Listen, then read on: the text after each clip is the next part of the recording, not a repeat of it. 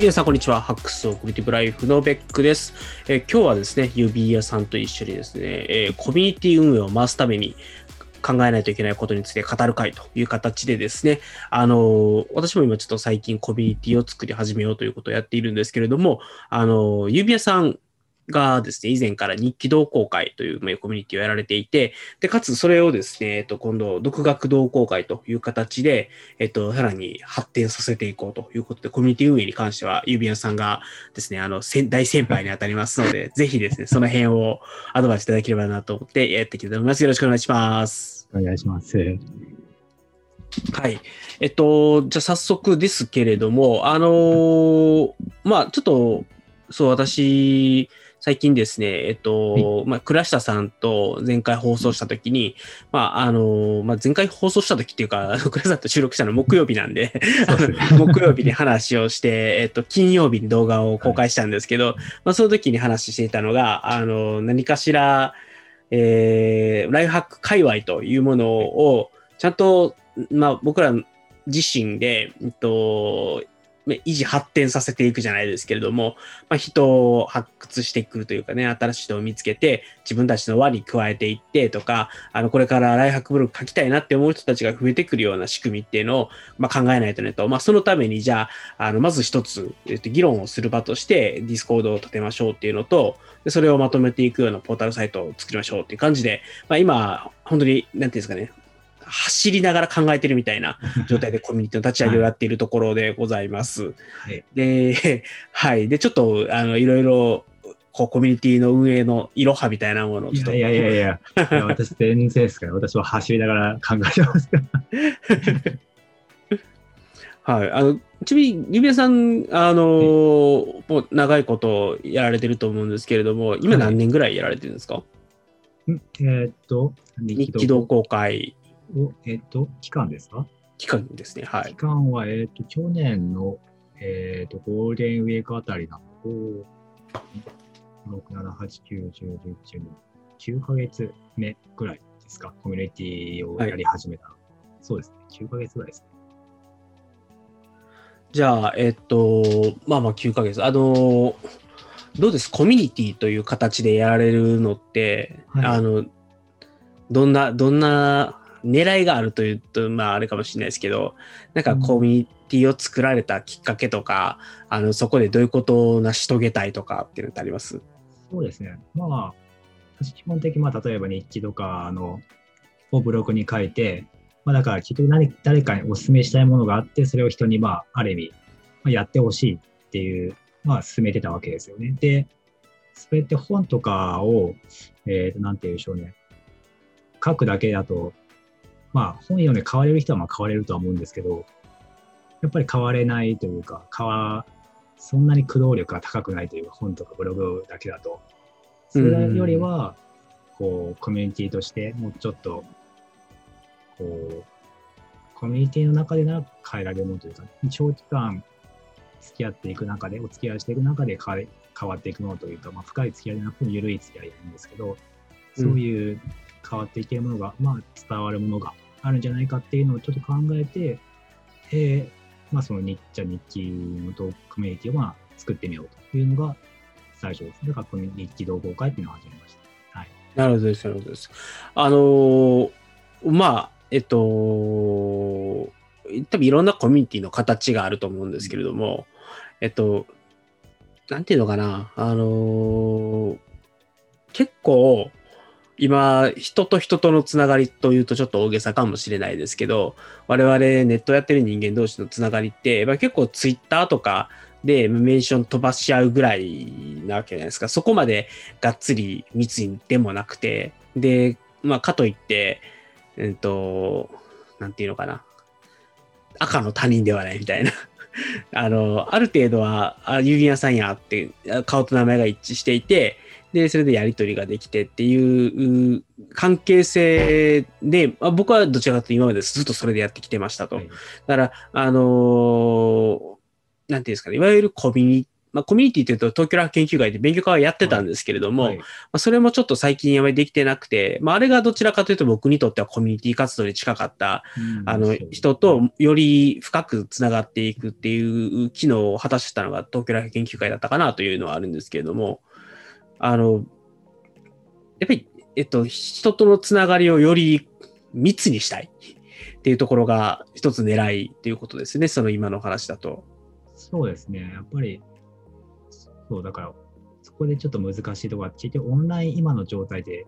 オンラインだけで始めるっていうのがあって、例えば私とベックさんなんか一応コロナの前で面会、面識が、まあ、あったのでっていうのがあるんですけど、多分初めていきなりオンラインだけでコミュニティに入るってなかなかやっぱり、うん、ハードルが高いなっていうのはやっぱり感じてて。なんで、ただ本当はやっぱりオフラインで会えた方が本当はいいんだろうなっていうのはよく思います。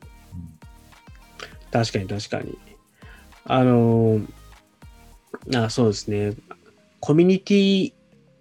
ちょっとすみません。あの、そういう意味では、えっと、まあ僕も今コミュニティを作ろうとしていて、ちょっと悩んでいるのが、うんと、もともと東京研究ができれば多分それが一番良かったんですけど、まあ、できなくなりましたと。で、かつ、えっと、ツイッターで、やっぱりわざわざ言及していただくっていうのって結構大変なんですね。うん、で、えっと、ある一つのトピックに対してツイッターで、あの、みんなで話し合うっていうのは、やっぱそれはそれで無理があるんですよ。あの、もともとそういう作りにはなってないし。で、昔は Facebook のグループとかっていうのが比較的それに近い動きはしてたんですけれども、まあ、なんかちょっと、それも Facebook グループで集うっていうのも、なんか少し廃れてきたかなっていうのがあって、まあ、そういうのを考えたときに、あのまあ、っていうのと、まあ、どちらかというとオンラインサロンみたいなものがやっぱり今ちょっと、えっ、と、交流ですと。で、そういうのを見たときに、あのオンラインサロンみたいなのはちょっと嫌だなっていうのは思いながらも、まあぶっちゃけぶっちゃけるとね。はいそれはありますね。そうあのなのでコミュニティって言い方をつりしてるのは、あのノノートのノートサークルってすごくいい名称だなと思ったのは、あの少しいいサークルっていうとそこにいるメンバーが誰か一人のトップがいてそこにみんなが集うっていうよりは、あの割とみんなが同じ部活に所属しててまあキャプテンと副キャプテンぐらいはいるかもしれないけどただそこの部においてキャプテンが偉いわけではないっていうね。あのまとめ役としてその人たちがいるっていうだけで、えっと、そういうのってすごくいいなと。部活ですよね。部活のノリだったりとかサークルのノリだったりとかっていうのがあって、えっと、それでもっと対等にフラットにみんなで付き合っていきましょうよっていう場としてやっていこうとしたときに、えっ、と、まあ、サロンという言い方よりは、まあ少しコミュニティとか、まあサークルとかって言い方がいいのかなというのもあって、そんな場にできればいいなっていうのが、うん、はい、一つありますね。そうですね。私もだからサークル、そうなんですよ。なんで、別に私がなんていうんですかね、こうトップに立ちたいなんてそういうつもりはさらさらなく、むしろこうフラットで何かいろいろ話し、対話して、こうむしろ教えてもらいたいとか、そういう気持ちは結構あったんですけど、うんただまあ、こんえーとまあ、日記同好会っていうのが、まあ、私のすごい一番興味あった日記にしたんですけど、今考えるとすごい狭いよなっていう まあ、それがあって、独学同好会にされたってことですね。っていう、まあ、反省もまあありつつ、まあ、ただそこた、ただ広くしたがってってっていうわけで,、えー、わけではなくて、結局日記で何がお勧めしたかったかっていうと、結局、まあ、日記を書いていく中に自分のやりたいことというか、自分の、なんていうんですかね、解像度が上がるっていう言い方がいいのかわからないんですけど、まあ、そういう中で、まあ、自分の例えばやりたいこととか、なんかしたいことっていうのが、まあ、ある程度見えてくるんですよね。で、そうすると、うん、じゃあ何、じゃあその時何を行動するわけじゃないですか。行動するってなると、まあ、例えば、タスク管理とかいろいろあるわけですね。えー、ライフハックでもそうですし、あとは例えば独学の勉強法とか何をするかっていう、そういういろいろな、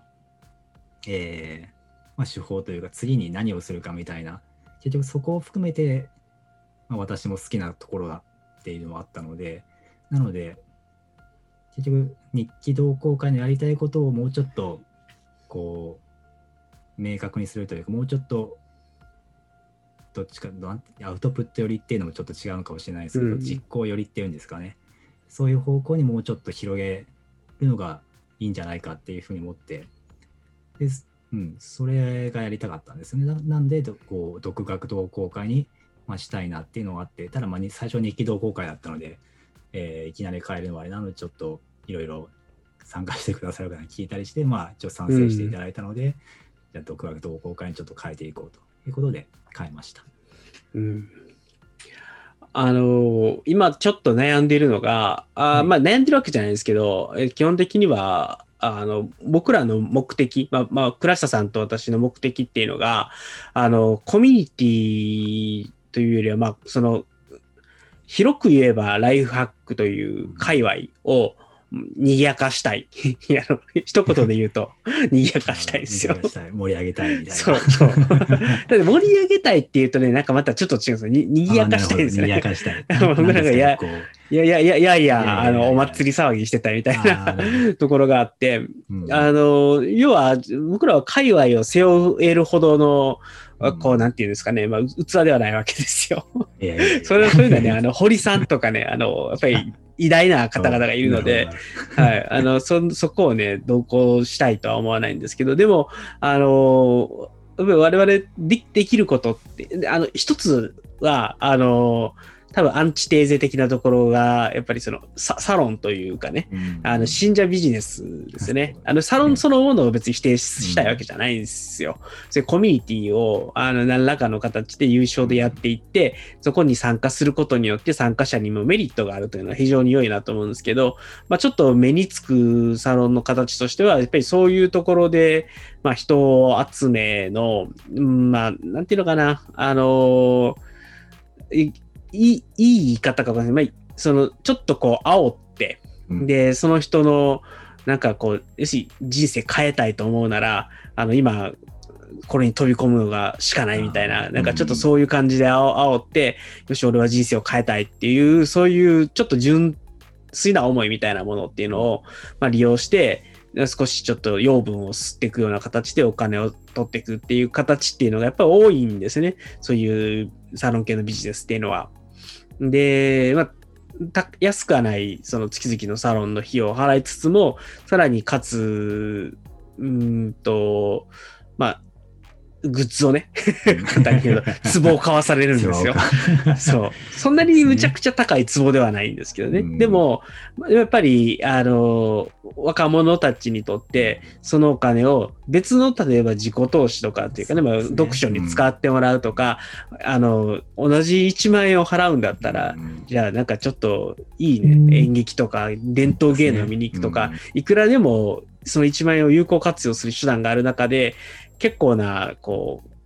う、やっぱり使わされ方をしてるのとかを見るにつけて、なんか、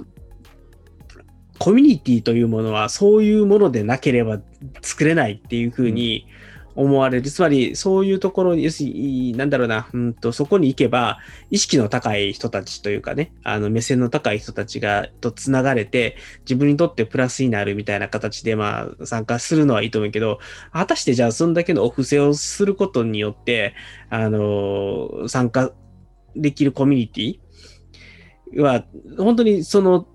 対価を払わないとできないんでしたっけみたいなのをちょっと思うところがあるんですよ。だから僕らは多分そこら辺はかなりアンチテーゼ的にコミュニティそのものは、あの無償で良いでしょうと。で、ただしコミュニティを維持していくためで、僕も、まあ、クラスさんは、あの、ある程度はそういった、例えば、えっとスラックチャンネルとか、あの、クラスさんご自身のコミュニティ的なものを、まあ、運営はある程度されてた、いくつか試されてたっていうのは知っていて、で、僕も東京ライフ研究会とか、まああの、ちょっと、ゆうべさんにもご参加いただいた明日のレシピとかっていう形で、あの、そういうグループで何かをやるっていうのを運営をしてきた経験があった中で、やっぱり、えっと、維持することの難しさをとてもよく感じてたんですよ。で、えっ、と、じゃあそれを維持するために、あの、費用を高く設定して、あの、なんだろう、儲ける、要するにビジネスとして成立させることによって、ビジネスっていうのは、やっぱりドドライブするんですよね。そそれがあ食いぶちになっていったりとか、それが儲けになっていったりとかっていうことで、あの当然それによって、えっと、うーんと、要するに片手間でやるのに比べれば、やっぱり活動がやりやすくなったりとか、モチベーションが湧いたりとかっていうのがあるので、なんかそういう形以外のコミュニティっていうのは成立しないっていうふうには、ちょっと思いたくないところがあって。うん。なんで、えっと、そういう、基本無料でみんなが集まれるんだけど、あの、運営に関して共感してもらえる方から運営にまつわる費用をちょっと出してもらうみたいなうんかな形で、えっと、まあ何かこう、そこでマネタイズというよりは、それ以外のところで、要するに界隈が盛り上がればとか、うんあの、僕らが非常に強固なネットワークを持ちさえすれば、あの、別の手段でいくらでもマネタイズなんてできるわけじゃないですか。例えば、あまあ、僕らが本を出しましたとか、あの、何かしらイベントをやります。まあ、イベントでもうあまりマネタイズしたくないですけど、まあ、どっちかというと多分、うんと、これはもう純正たるセミナーでやりますみたいなやつとか、まあ、で、じゃあやっぱりあれですかね、やっぱイベントやるときとかにも、あのー人が集まんないわけじゃないですか、うん。界隈が沈むと。そでそうういう界隈が沈んでるところに対して、えっ、と、かなりの労力をかけて頑張ってイベントをやんないといけないっていう状況が僕の場合は続いていたので、それがやっぱり続けるのがしんどいと思ってしまう理由だったんですね。。お金の問題では実はなかったっていうのもあって、で、うん。それがもし、あの、自分が何かやりたいな、こういうイベントやってみんなで集まりたいなとか、こういうあの話を聞きたいなって思った時に、うん。あのーできるだけ、ですけど僕が持ち出しをせずに、あのーみんなで、こう、費用を負担し合う形で、それが成立するんだったら、あの、そでそれの準備とか、それの、えー、なんていうのかな、うーん、まあ、そうですね、人集めに救急としない、もうはい本当に一言で言うと、人集めに救急とせずに済む形でそれができるんだったら、別にお金なんかいらないので、あのーうん、そういう、界隈として盛り上がり、えっ、と、まあ、こういうことやりたいねんって言ったら、あ、いいやんいいやんやろうやろうってみんなが集まってきて、うん。で、それがちゃんと成立して、自分たちのクオリティオブライフが上がっていくっていう形で、うん。あの、本当にね、お金じゃないところで、そういう界隈を盛り上げて、えーうん。僕らが得られるベネフィットを上げていくっていうところに、いい多分こういう活動をやる価値があるんじゃなかろうかなっていうのがあって、なるほど。やり始めようとしてると。うん。はい。まあ、で、はい。この前、この前というかな、ディスコードを、えっ、と、もう早速金曜日に作って、、で、もうこの金土とディスコードの整備をちょっとずつしていって、うん。まあ、少しチャンネルの整備とかルールみたいなものが見えてきたかなと。で、今、ポータルサイトも、あの、だいぶ立ち上げというか、プロトタイプをちょっと本当は今日中に上げてクラスさんに送りたかったんですけど、なるほど。まだ今、まあ、今、僕僕のところでちょっとセットアップに うん。手間取っててはい、それができれば、まあ、明日、明後日ぐらいにはクラスさんに見てもらって、で、まあ、まずはこれで走りましょうとなれば、まあ、多分そこにあの参加してくれる人いませんか？っていうのを募っていって、えっと、今思ってるのは、もう、そこでも、うんと、ブログみたいな感じじゃなくて、記事をみんなで書きましょうじゃなくて、はい。あの、やることはリンク集を作るとか、なるほど。であと、えっと、ウィキをまとめるとか、あとは、あの、ディスコードで話した内容っていうのをアウトプットとして出していくっていう、もう本当にもうそその、その3点に絞ろうかなと。だからそれは、えっと、運営に回ってくれる人がいいたとしたら、その人たちが記事を書いたら、あの、そこに好きなあのアソシエイトリンク貼貼ってくださいと。あので、僕とかクラスさんは、あの、そそのポータルにすら、あの、広告をアドセンスあまり貼りたくないんですよ。あの、アドセンスを貼ってもいいんだけど、あの、少なくとももう本文中には入れない。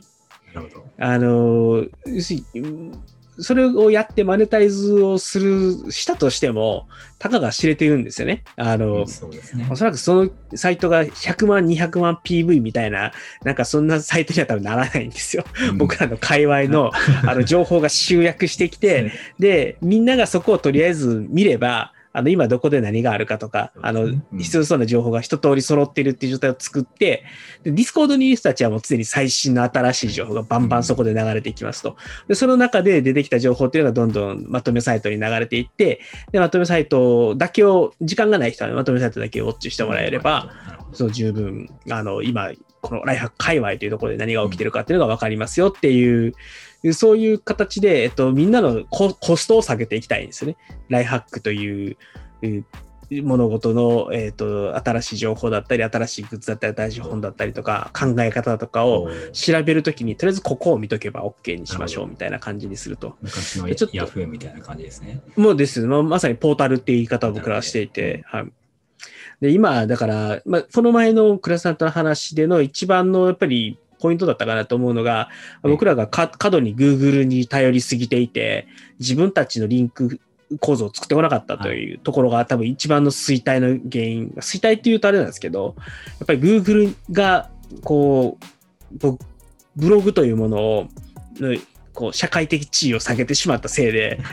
僕らは、あの、非常に厳しい状況に立たされたわけですね。要するに、ライハックというよりは、ブログおよびライフハックという界隈が、ドーンと沈むっていう。で、それはやっぱりどうしても新しく始めようと思う人たちも、あの、まずブログを書こうって思わないんですよね。まあ今みんな始めるならノート、ノートで書こうってなるし、で、ブログを書くにしても、ライフハック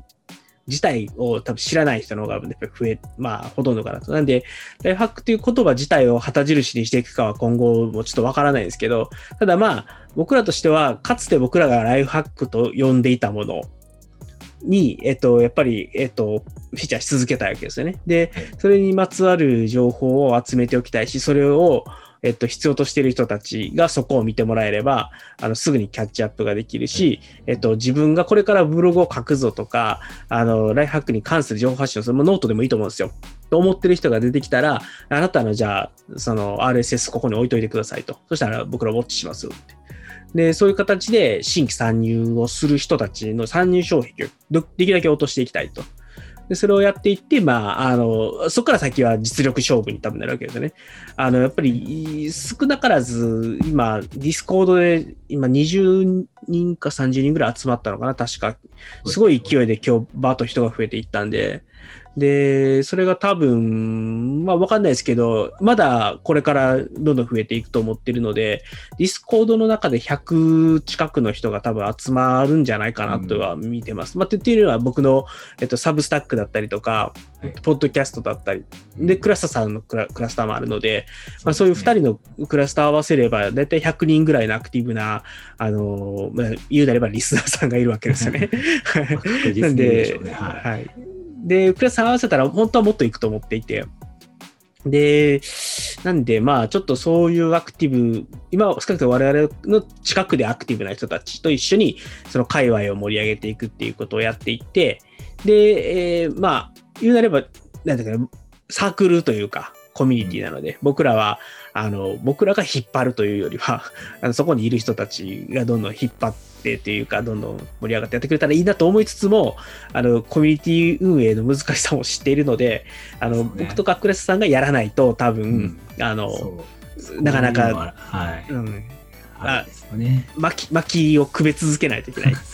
と思ってるので、ちょっとそれはやりながら、あの少なくとも僕もそういうまと情報がまとまっていくとか、あの一番欲しいなと思ってるのはやっぱり新しいブログとの出会いだったりとか、うん、あの自分があの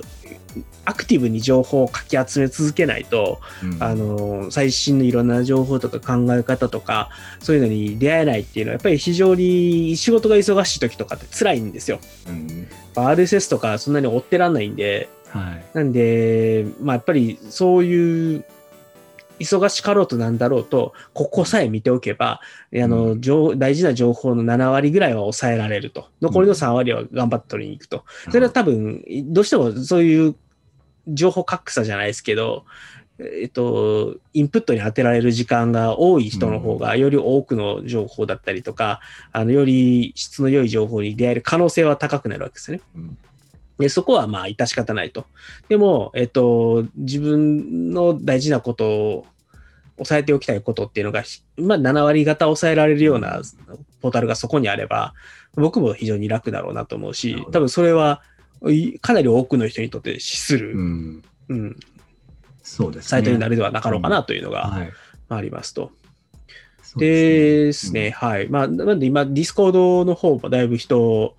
増えてはいるんですけど、えっ、ー、と、今考えているのが、はい、あの、いろんなディスカッションをディスコードでして、で、はいはい、そこのまとめ記事を、うん、ススラックじゃないと、ポータルにやっていくと。で、それをやるにあたって、えーっと、まずディスコードのチャンネルをちゃんと分けて作っておかないと。難しいですよね。難しいでしょっていうのがあって、そう。で、今思ってるのが、あの、リンク集を作るための、はいはいもう昔ながらのリンク集ですよ。あの、凝ったものじゃなくて。あ AI も何もない。リコメンドも何もないただただ、はい、リンクまとめを、リンクをまとめると。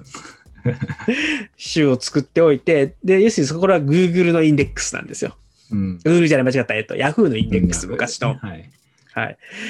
で、それをやっ、作りつつ、えっ、と、まあ、えー、なんか新しい話が出てきたら、あの、まずはもう速報ベースでいいと思うんですよね。あの、ね。うん。まあ、今月ディスコードでこんな話題がありましたとか、なんだろうはいゼッテルカステンみたいなのが出てきたら、はいはいはい。ゼッテルカステンを誰々さんが紹介してくれてみたいな、サイトをここ見たらいいんですよみたいなのがもう、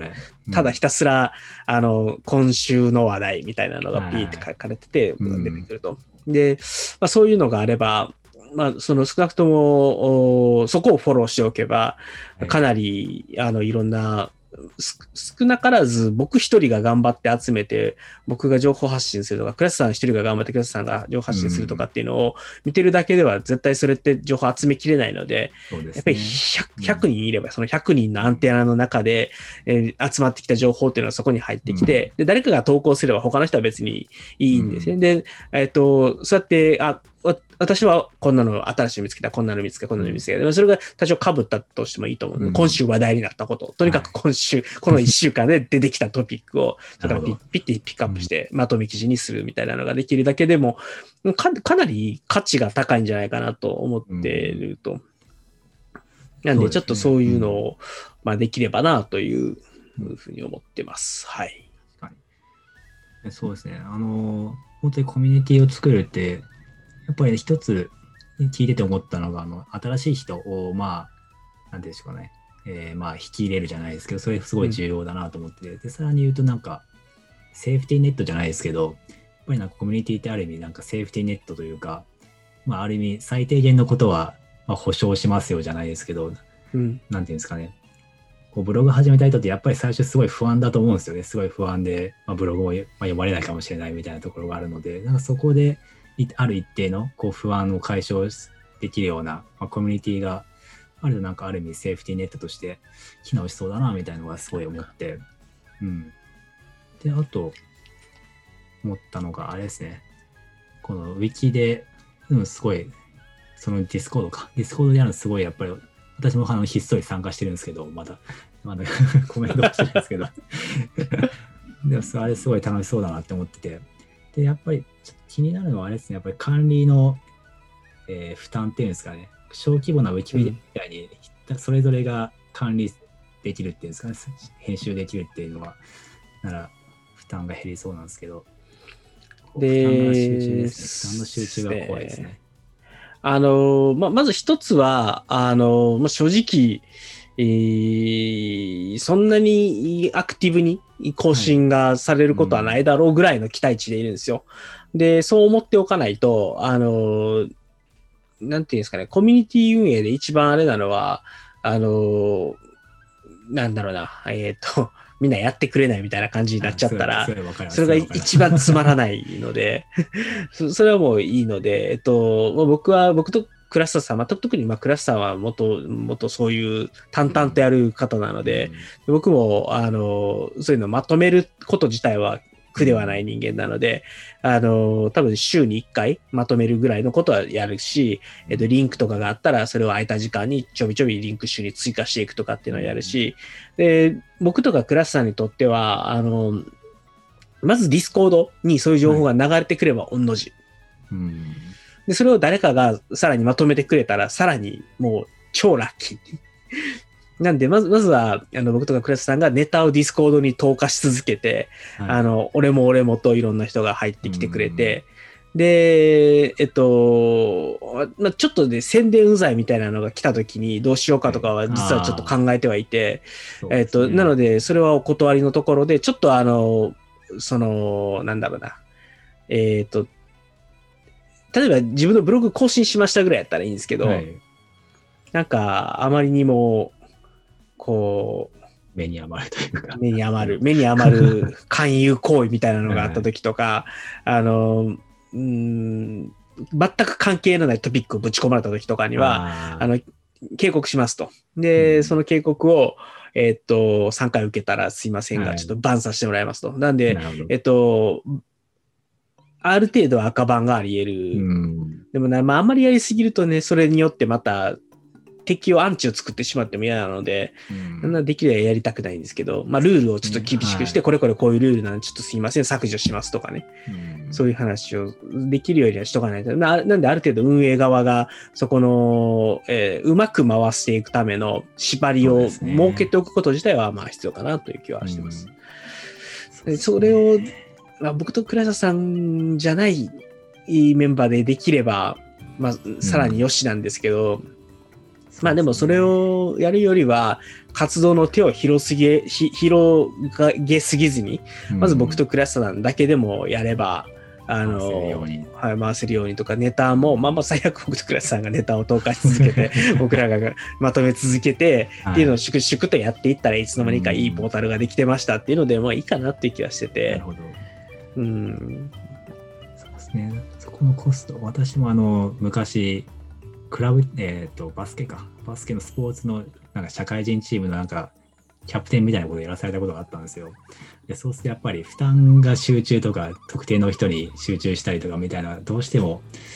経験があるので、そこら辺が多分長期的にやっていく中で、だいぶ効く、負荷がかかるんじゃないかなっていうのがすごい、個人的にはこうある、あるんですよね。こうあだから、あれなんですね、今一個考えているのが、はい。あの、完全ボランティアはやめようかなと思ってるんですよ。で、あっていうのは、あの、一つには、あの、今、まあ、僕はちょっとやや押し切っちゃったところもあるんですけど、あの、手元にあった、あの、持ってるけど使ってなかったというか、もうさ、はい。う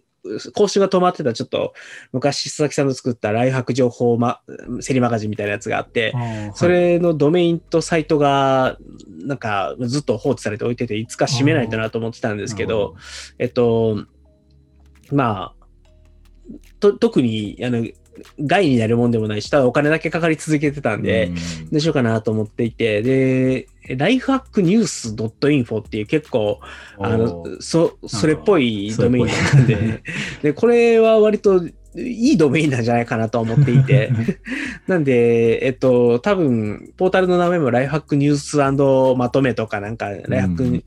うんん、ポニュニュースポータルとか、なんかそんな感じにしておけばドメインとも合うので、うん。で、まあ、それをちょっと有効活用したいなっていうのもあるし、えっと、もう一つはワードプレスをできるだけ使おうかなと思ってるんですよ。で、ウィキを作ったりとか、あの、なんていうんですかね、ちょっとしたそのリンク集とかっていうのを作るときにも、あの、有名な CMS で、ジュームラとドゥルーパルとか、はいちょっとレガシーのやつでいくと、ズープスってやつがあるんですけど、はい、ど。ちょっとその辺を使って、割とレガシーなポータルを作るっていうのも、まあできないことはなかったんですけど、はい、あの、どう考えても、あの、多分、使う側が、要するに情報更新する側が、うん。多分困ると、なれ、なれんやんやろうと思っていて。で、そ。それよりはワードプレスの方がまだとっつきやすいあのと、そのワードプレスの記事を更新するのと同じ感覚でリンク集とか、あのウィキとかが更新できるんですよ。一応頑張れば。あそうなんですね。そう。で、まあ、無料で全部や、組もうかなと思ったんですけど、ちょっとデザインを統一するのが死ぬほど大変やから、ちょっともうめんどくさいんで優勝のテーマ使っちゃおうかなとは思ってるんですけど、それでもう、あの、サクッと立ち上げてしまって、で、どんどんコンテンツを追加するときに、あの、まあ、使い慣れたというか、あの、慣れた、えーっと、ワードプレスを使っていって、まあ、ドメインて、まあ、そうするとちょっと多少なりともやっぱ費用がかかってくるので、まあ、でも僕の X サーバーっていう、僕のブログを動かしてるサーバーを使ってやろうとしてるので、あの、サーバー費用は別にいいんもう自分のブログでペイできてるんで、よくて、まあ、あとはドメイン代だけ、あの、年間で稼げればいいかなとか、まあ、あとはそういうのを、えっ、と、クレさんと僕とか、まあ、あるいは運営で、深く携わってくれるメンバーがいたら、そういうメンバーに、まあ、多少なりとも何かしら落ちるようにだけしておけば、まあ、そういうコミュニティの維持管理費として、まあ、使えるかなというところがあるので、まあ、僕は、やっぱりそういう定職があっての活動なので、あの、別に、なんていうんですかね、費用というか、収入の問題はあまりないんですけど、うん、まあ、とはいえ、あの、まあ、何らか多少なりともそういうのが発生するんだったら、運営メンバーにバックできるような仕組みを考えないとなっていうのもあって、で、えっと、ただ広告を置きたくないんですよ。あの、コンテンツであったりとか、そこの情報をみんなに見てもらうことに価値があるわけ、うん、盛り上げていくっていう目的が一番の目的なので、そ、ねはい、その時に、あの、クリック、ミスってクリックしちゃってどっかに飛ぶみたいなのを やりたくないんですよ。うんで、あの、このコンテンツって、このブログのコンテンツのそれとも広告なのっていうのがわからないようなこともしたくない。ああ、それは絶対それ嫌ですね。で、かつ、えっと、オンラインサロンもやりたくないんですよ。まあ、でき、できないだろうっていうのもあるんですけど、あの、その知名度的にとか、そんなサロンという形ではできないだろうなっていうのはあるんですけど、でもそれ以前にやっぱり何かこう、人からこう、お金を、どうだろうな、なん、なん、なんかこう、善意の寄付みたいな感じでもらってやりたい。多分一番近いモデルっていうのがウィキペディア。そうですね。うん、で、ウィキペディアにみんな助けられてるにもかかわらず、あんなにも、あの、500円の寄付お願いしますを必死で売ってくるウィキペディアみたいな。そうなんですよね。だから全然足りないんでしょうね。だから。あの、あの製品さ、ある意味の製品さというか、あの、ウィキペディアの、あの、寄付をお願いしますっていうのは、まあ、言うなれば、あの、徳を積んだお坊さんが宅発して お金をもらいに行くようなもんじゃないですか。だから、まあ、あれぐらいの感覚でやるのがいいかなと。まあ、別にフルタイムでやるわけじゃないので、あの、多少なりとも運営のコストに対して、あの、何かしらのあ寄付をもらうような投げ銭みたいな感じでもらえるような仕組みが作れないかなっていうのは今考え中で、で、まあ、今ちょっと考えているのがサブスタックを使おうかなっていうのが、はい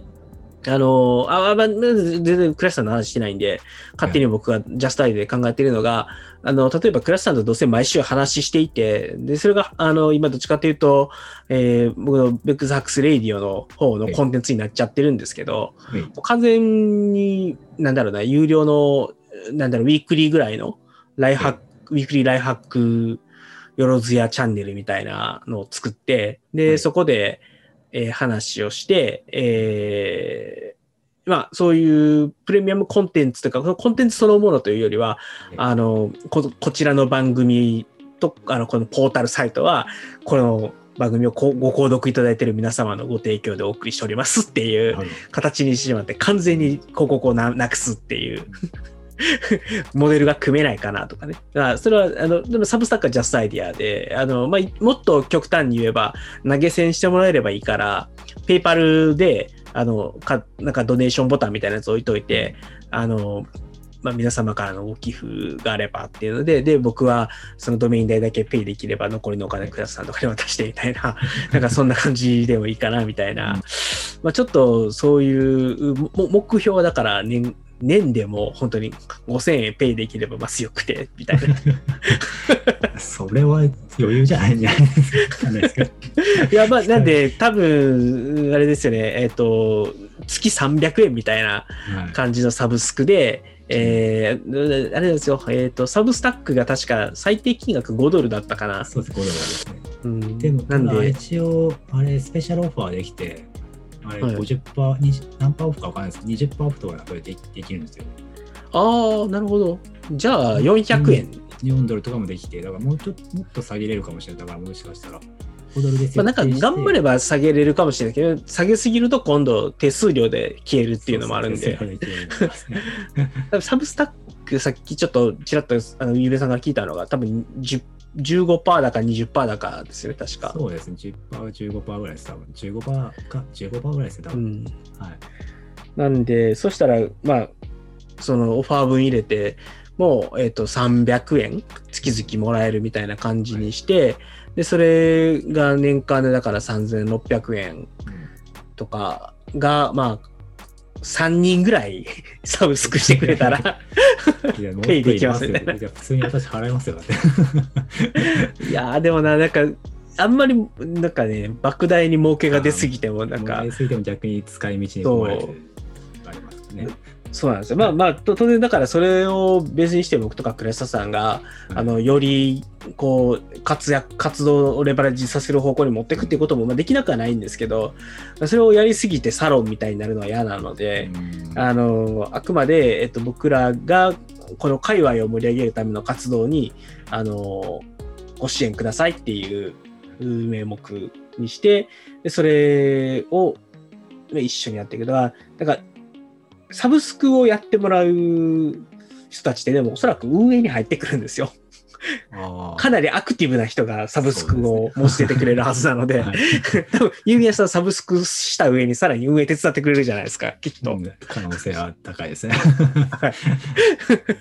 っていうのを考えたときに、なんか、やっぱり投げ銭の方がもしかしたら合ってるのかなとか、あるいはもう年に、はい、年に1000円とか、あなんあ、そうか、ですね。あれですよ、あの、ユユニセフはもっと高いね。ユニセフは月々1000円とかなんですけど、なんかもう、その1年に1回、えっと、1000円のサブスクをしてくれてる人が、あの、5人いれば、まず、そうですね。トントンで、まあ、なんか、10人、20人ぐらい来ると、なんか、なんとなく、うんあ、の、まあ、運営メンバーにもある程度、ビャバでも、なんです運営メンバーにサブスクしてもらったように、運営メンバーにバックしたら、なんか、もらわん方がええんちゃうかとかってまた別の、あれもあるので、ちょっとね、なんかね、その辺に自己矛盾を抱えながら、まあ、どういう形で、あの、ご、ご支援をいただくかですよね。そうですね。なんかこう、うん難しい。バランスというか、うん、難しいですね。こう、うん。ああ、そうです。もう私もあの、まあ今、独学同好会で、一応、今5ドル、5ドル、まあうんノートだと500円でやってるんですけど、でまあそれも別に、そうなんですよ。別にお金を稼ごうっていうよりは、私自身にむしろ縛るじゃないですけど、コミュニティの運営っていうのは、そんな私もすごい得意というか、ずっとやってきたとか、そういうわけじゃないで、むしろ、これもらってるからには頑張らないとみたいな、結構意味合いもあるんですよね。で、そうなんですよ。で、おうん、でオンラインサロンみたいにもしたくないなと思ってるので、うんできて、まあ、もちろんサロンにできないですけど、そんな有知名度もないですし、ただ、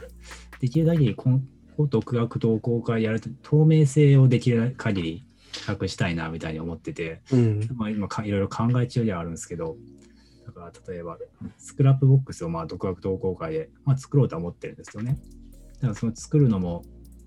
別に自分たちだけに隠すんじゃなくて、そこはもう全体に公開したいと思ってるんですよ。公開見るのは、まず全員見えて、ただ書き込めるのはまあ、その参加者というか、してくれる人だけとか、まあそういうなんかうまいこと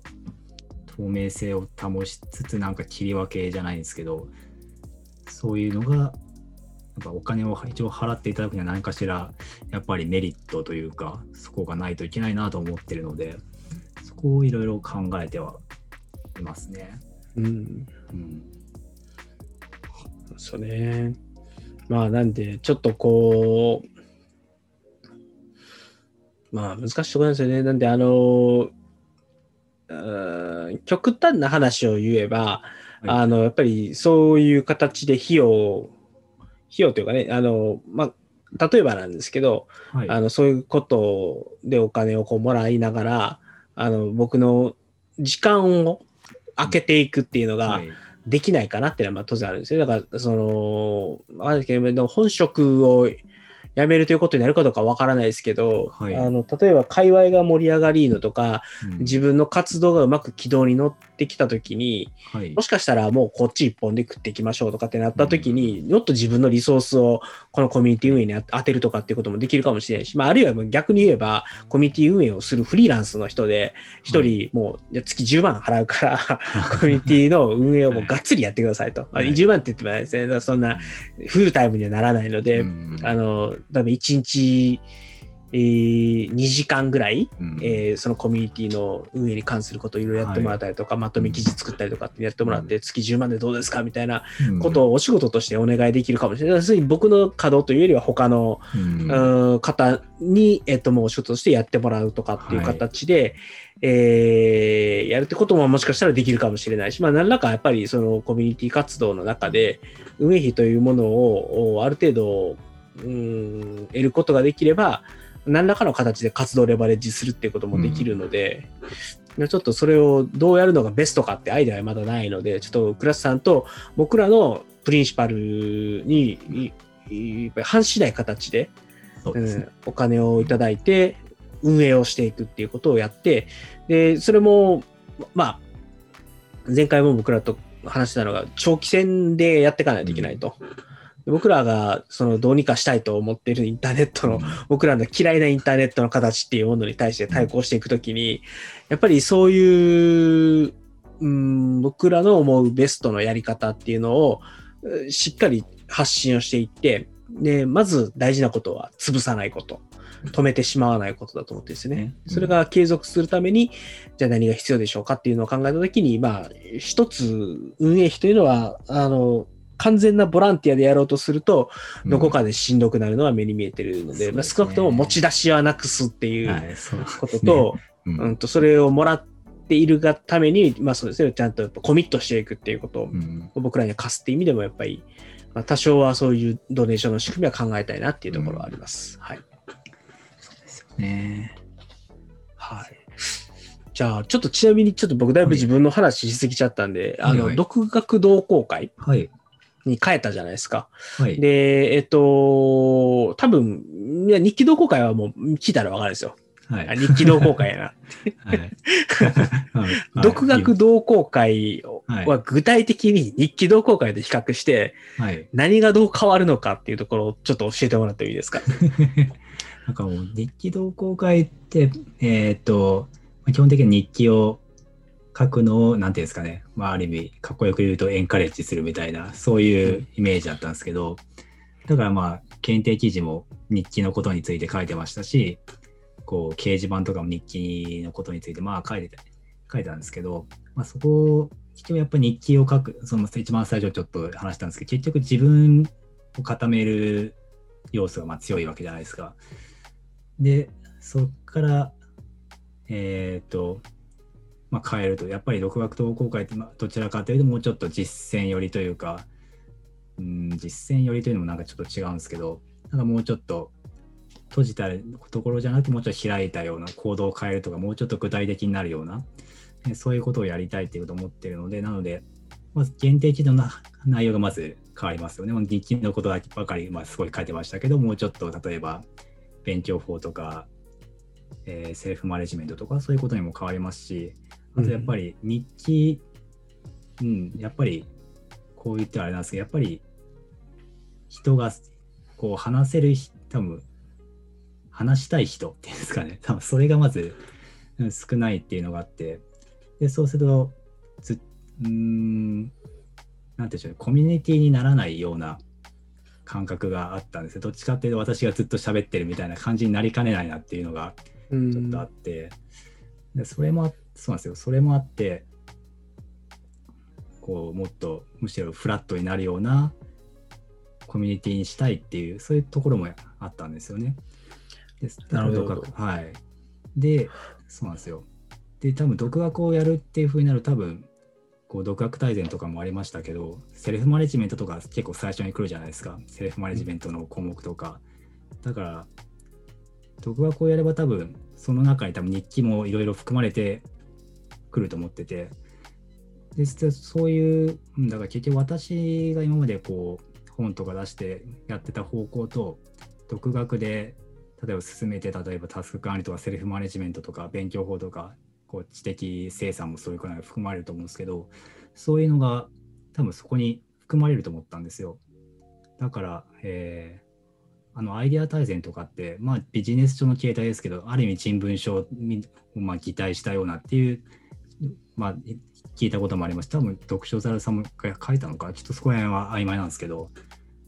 だそれがそれをある意味だから、独学同好会でも、うん、こう、なんて言うんでしょうかね。独学同好会をやれば多分、ライフハックもそこに含まれますし、だから、独学同好会と言いつつ日記の話も多分、むしろその方が逆に日記をやってもらえるかもしれないぐらいの感じはありまして、ううんんうん。だからそれだから、うん独学同好会に多分した方が多分、えー自分の方針に合ってるんだろうなって思ったんですよね。うん。うん。あもっとインタラクティブにやりたいっていうところが多分スタートにあって、で、日記というテーマそのものをおをやっていくにあたって、多分、えっと、なんだろうな、うーん、なんとなく今聞いてて思ったのが、あの、日記そのものだけのことを話したりとか書いたりとかしてるだけでは、実は日記同好会で目指してたものっていうのが達成が難しかったんであろうと。で、それはつまり日記を書くという、例えば習慣づけの話であったりとか、あの、なぜ日記をやってっていくのかみたいな、やそういうモチベーションの部分だったりとか、目的の部分だったりとかっていうのを考えたときに、まあ、その、まあ、独学というか、もう少し広く捉えたときに、えーセルフマネジメント含む、なんだろうな、うん、まあ、簡単に言うと、その人を、まあ、武装していくというかね、えっ、と、日記というのは、その中の一つの、例えば、えっと、攻撃魔法だった。防御魔法にしようか。防御魔法にしたとしましょう。そう。で、えっと、ただ防御魔法を使おうとしたときに、あ魔導書だけを持っていたとしても実はダメで、えっと、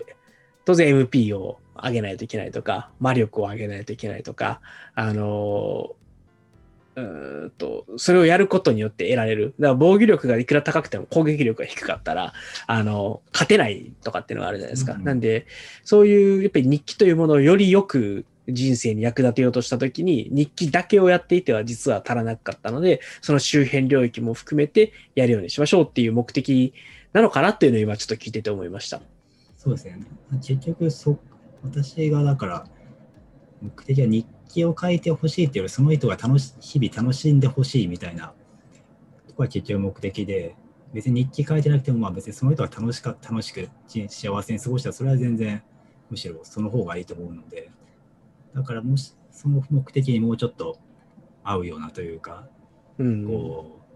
う、うん、なんて言うんでしょうね、手法というかな、なんて言ったらいいんだろう。こう、もっと、こっちの方がいいだろうなっていう、うん。に変えました。うん。だから、あと、まあ、あれですね、なんか日記、まあ日記はもしかしたら、日記のことについて書けるのは、まあ5年続けるのはちょっと無理かもしれないけど、独学だったら多分やってるだろうっていうところも、ありますので。まあそうですね。だから独学っていうとちょっと、あの、勉強の方にシフトうんしたいように見えるんだけど、実は勉強というよりは人生の中で自分をどうやって、あの、まあ、高めていくっていう言葉よりは、まあ、なんだろうな。うーん。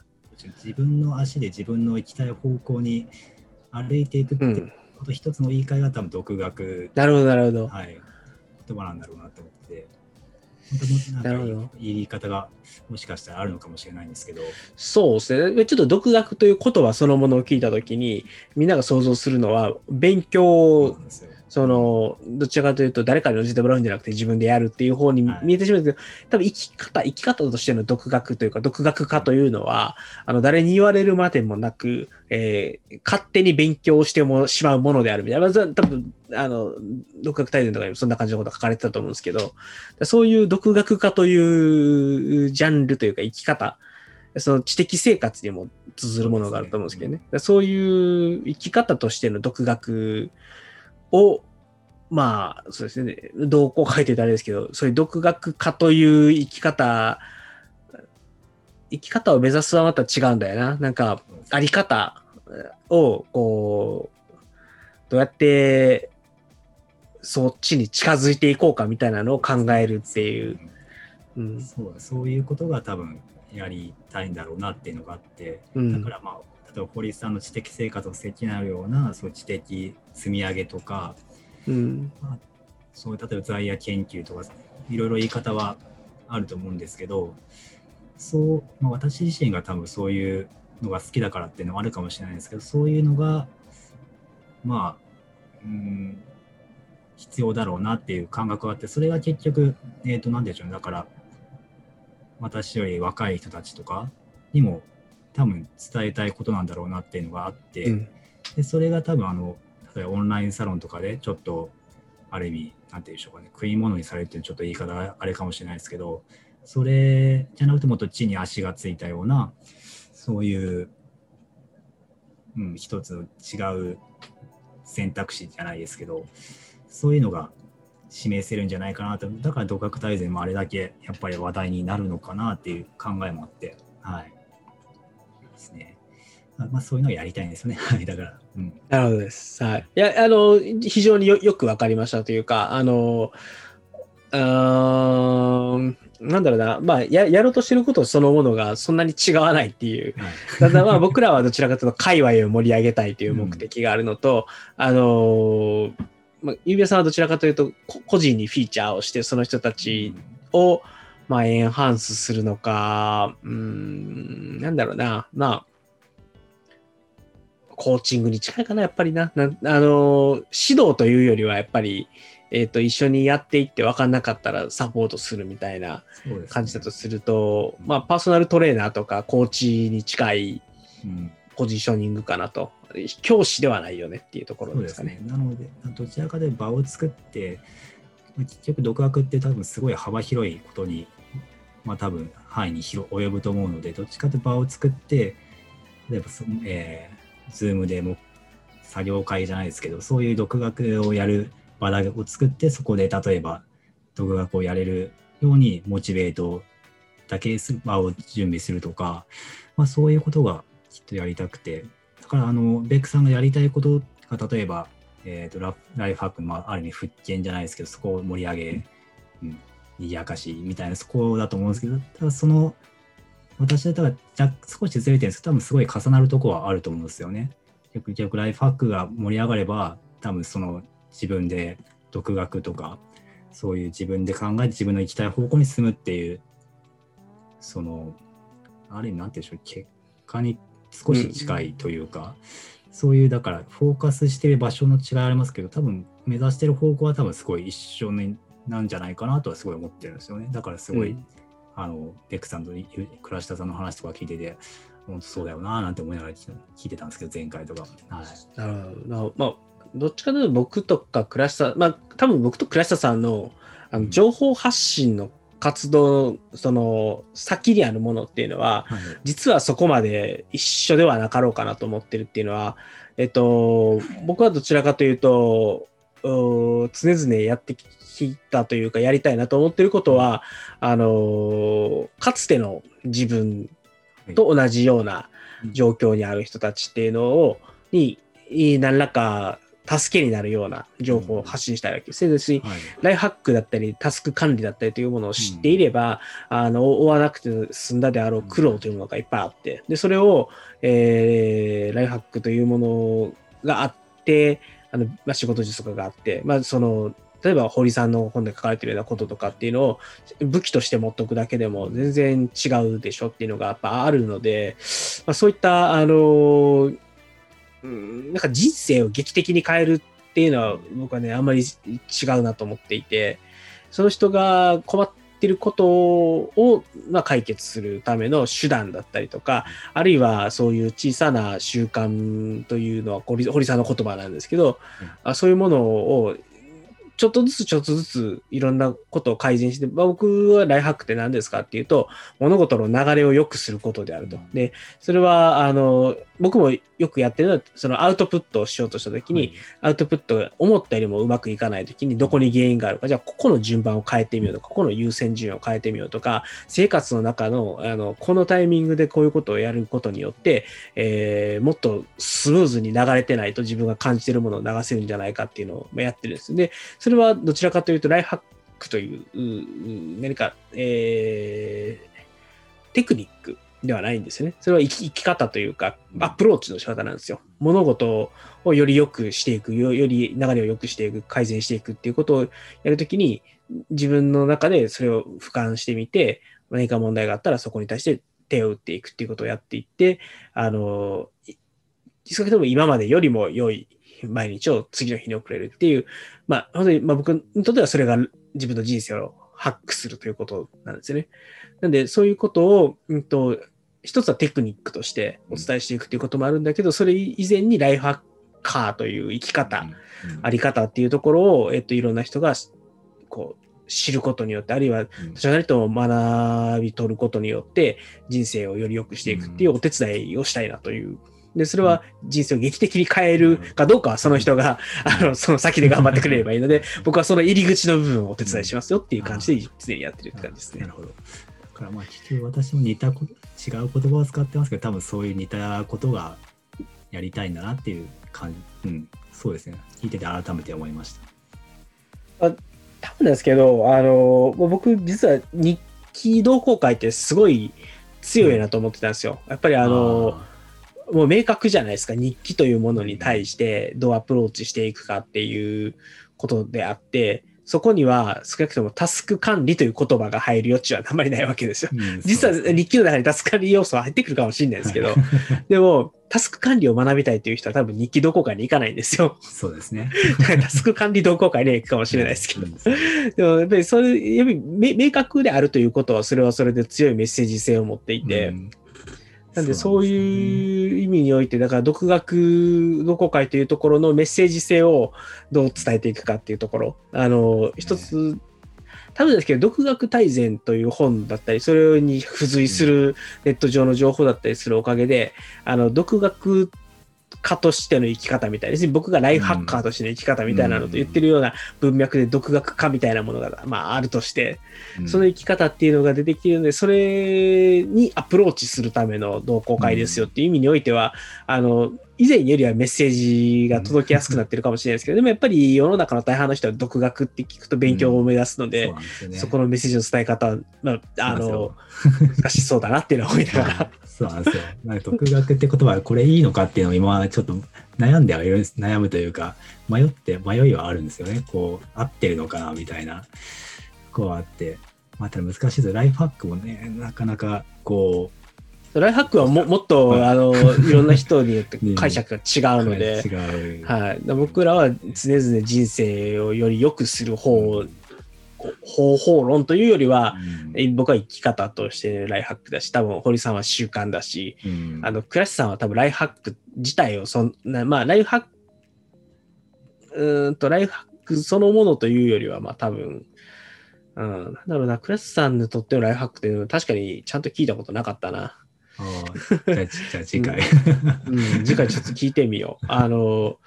そうそうそう。なんで、まあそこら辺を、やっぱり僕ら情報発信する人間とかコミュニティをやろうとしてる人間っていうのは、やっぱり言葉というものをもう少し丁寧にというとあれですけど、うん、僕ら自身も明確な定義を持って言葉に扱うべきだろうし、まあ、それがだから前回クレさんと話してた旗になっていって、うん、みんながそこに集っていって、えっと、共に生きるっていう、うん、場を作る。うん、ものになっていくので、まあそこにどういう言葉を当てていくのか、僕とかクラスさんはもしかしたらライハックという言葉をリバイバルさせて、うん、あのちゃんと僕らの思うライフハックっていうのを発信して、うん、えー、真だと思ってたライフハックが全然世の中の人たちが思ってたのとは違う僕とかクラスさんの定義のライフハックとして蘇るっていうのが、もしかしたら今やろうとしてることかもしれないし、それにもっとまた違う言葉を当てるかもしれないしっていう感じです。それはあの僕らあの独学と同じ悩みを持ってます、ね、そうですね。なかなか難しいです。なんかピタッで、当てはまることが見つかってもしたら発明ですよね。もはや発明ぐらいの勢いはありそうですね。まあ、繰り返し言うことですよね。あの、いろんな人にお伝えをして、で、分かりづらいところはこういうふうに改善したらいいよっていう改善策をもらっていきつつ、うんと、まずはその言葉に対して説明を加えていくことだし、その言葉自体を変えるか、説明で補っていくかっていうのは、まあ、うんそんなに、うん、あの、できることは多くはないので、そうですね。まあ、あの説明って、やっぱりあのこういうふうに、多分こうやって話す、多分話を聞いてくれたら、もしかしたら、こう今までより伝わったことはあると思います。多分文章より例えば、こういう話した方が、多分情報量ってすごい多いと思いますし、はい。やっぱりポッドキャストとかこういう YouTube もそうですし、あとコミュニティで、例えば一緒にこう別にそのディスコードでもいいんですけど、ディスコードにいてそういう、それはベックさんがすごい情報をまとめてたりとか、そういうのを多分見るっていうのなんで、多分こう言葉じゃ伝わらないものが多分伝わることって多分あると思うんですよね、うん。すごい。うん。そうですね。まあ多分コミュニティというよりは、そういう、うん。なんだろうな、裏裏側を見せるっていうのって結構大事だと思っていて、ひまあ、非言語化、非言語コミュニケーションじゃないですけど、やっぱりやってみせるっていうところですよね。うんで、僕とか多分、仕事でやっているいろんなノウハウテクニックもあるので、あの多分ディスコード上とかで、えっと、どういうふうにディスコードを使ってやっていくかみたいなのは、もしかすると、あの、システム屋さんじゃない人からすると、結構異常というか、こんな使い方すんのみたいなあ 発見はあるかもしれないですよね。僕は普通に仕事で使ってるそのーはい。スラックとかいそういうのと同じような感覚で、まあ僕厳密にスラックではなくて Teams なので今、うん、使ってたんでで、それでどういうふうに Teams 使ってるのとか、あのチャットツール使ってるのとかっていうのと同じような感じの話が、まあ、もしかしたらできるかなと。まあ、ちょっといろんなツールを多分 Discord にはつないでいって、あの、Discord 上でのコミュニただやっぱり Discord 上は、あの、リアルタイムのコミュニケーションだったりとか、まず、いろんな人が気軽に発信できる場所にしていって、で、それは、あの、公の場に出るときっていうのは、もうちょっとウィキとかブログとか分かりやすい形で出ていくっていう、まあ、そういうところはまあ考えつつも、まあ、ちょっとディスコードを使ってコミュニケーションというか、なんだコラボレーションの発生率、偶有性を高めていくっていうのをちょっとやっていきたいなとは思いますね。はい。すごいそういう場を作るのって、なんか、重要なんだろうなっていうのがあって、あの、今日うん？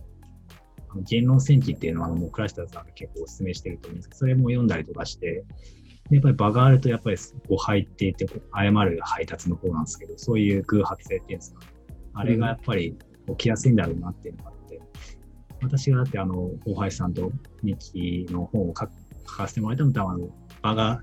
場がなかったら多分私書くきっかけって多分なかったと思うんで、だだってベックさんと会ったのもそういう 場でああったからそうだと思うんで、まあ、そういうのってやっぱり重要だし、こう、なんまあ、コストはかかるんですけど、やっぱりオンラインでもオフラインでもなんてまあ、こう、準備というか、こうしまあ、しなきゃいけないんだろうなっていうのが、まあ、なんですかね、はい、感じますね。はい。ですね。はい。ということで、えっと、そうですね、ちょっとそろそろ時間もいいぐらいになってきているので、えっと、はい。えー、郵便屋さん、ちょ、ちょっとあれですかね、えっと、はい YouTube に流す、後ではい。まとめるときにも、あの、郵便屋さんの独学同好会、日記同好会、はいまあ、。サブスタックと、えっと、ノートのやつを貼り付けておきますっていうのと、はい。はい。で、僕の方が今やってるやつもディスコードの、えーやつと、まあ、ポータルは、まだ間に合わないかな。もしかしたらこの動画を編集したりとか、あの、えーっと、なんだっけ、えーっと、ポッドキャストに流すときとかはい。には、ある程度、あの、ポータルがもしかしたら出来上がってるかもしれないので、まあ、できてれば URL 貼っつけときます。だけど、できてなかったら、まあ、どこかでまたお知らせしますっていう感じで、じゃあ最後、締めです。はい。えっと、じゃあ、えーこちらの番組ですね、ベックサクセルでは皆様からのご意見、ご感想、お悩み相談等々募集しております。えっと、ツイッターのハッシュタグ、ハックスアンダーバーレイディオの方にごコメントいただくか、えっと、まあ、ツイッターにメンション、メールアドレスにメールを送っていただくでも結構ですし、サブスタックでも流しているので、サブスタックに返信とか、サブスタックのコメントでいただくとかでも大丈夫ですと。で、ちょっと今考えているのが、ディスコードで、えっと、僕の個人的なディスコードチャンネル作っちゃおうかなと思っていて、えっと、ブログ、レター、うんとレターというか、ニュースレター、えー、ポッドキャスト、YouTube に関する個 ことだけを話す、えー、ディスコードチャンネルを作ってしまえば、えっと、もしかしたら、あの、そこに参加してもらったら、あの、更新もそこで受け取れるし、えっと、コメントあればそこにピッてコメントを返してもらうっていうのが、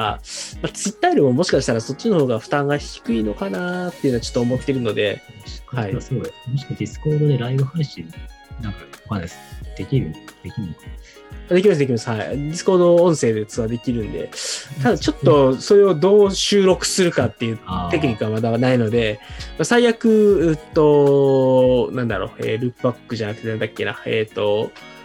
その音声をそのまま、えっと、音声入力、LINE させてしまって、えー、PC 上で録音するってことは多分できるので、それでもいいかなと。の方が、なんか質問しやすい人もいるかもしれないですね。ライブ配信そうですね。うん、ああ、なるほどね。そういうことか。うん。まあ、っていうのと、多分、今からライブ配信しますとかっていう時にも、ディスコードに、あの、スタンバイしてもらう方が、実は、あの、コメントばバカスが入れやすいとかっていうのはあるかもしれない。勘違い、あります。はい。それもしかしたらいただけるかもしれないですね。そうそうなんですよ。まあ、ただちょっとそれが僕個人のチャンネルが果たして正解なのか、あの何人かあのそういうライフハック界隈の人たちの、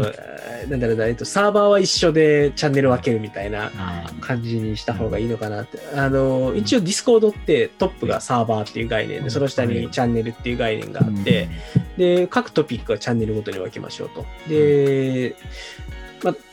うんでもな、あんまりちょっと今、その、ライフハックのそのコミュニティの方と僕の活動を混ぜない方がいいかなと思っていて、あまりこ、なんていうのかな、えっ、ー、と、あれ、あれにしたくないんですよね。えっ、ー、と、こ、こなんだろう、えっ、ー、と、こう、所所有、所有じゃなくて、こういうのなんていうんですかね。えっ、と、なんでしょう。なんか、なんか私物化か、私物化。これこれ、そうそう、これこれ、これ、これが言いたかった。私物化したくないっていうのがあるので、やっぱり僕はこのライフハックのコミュニティは公のものであるべきだし、だからマネタイズとかはしない。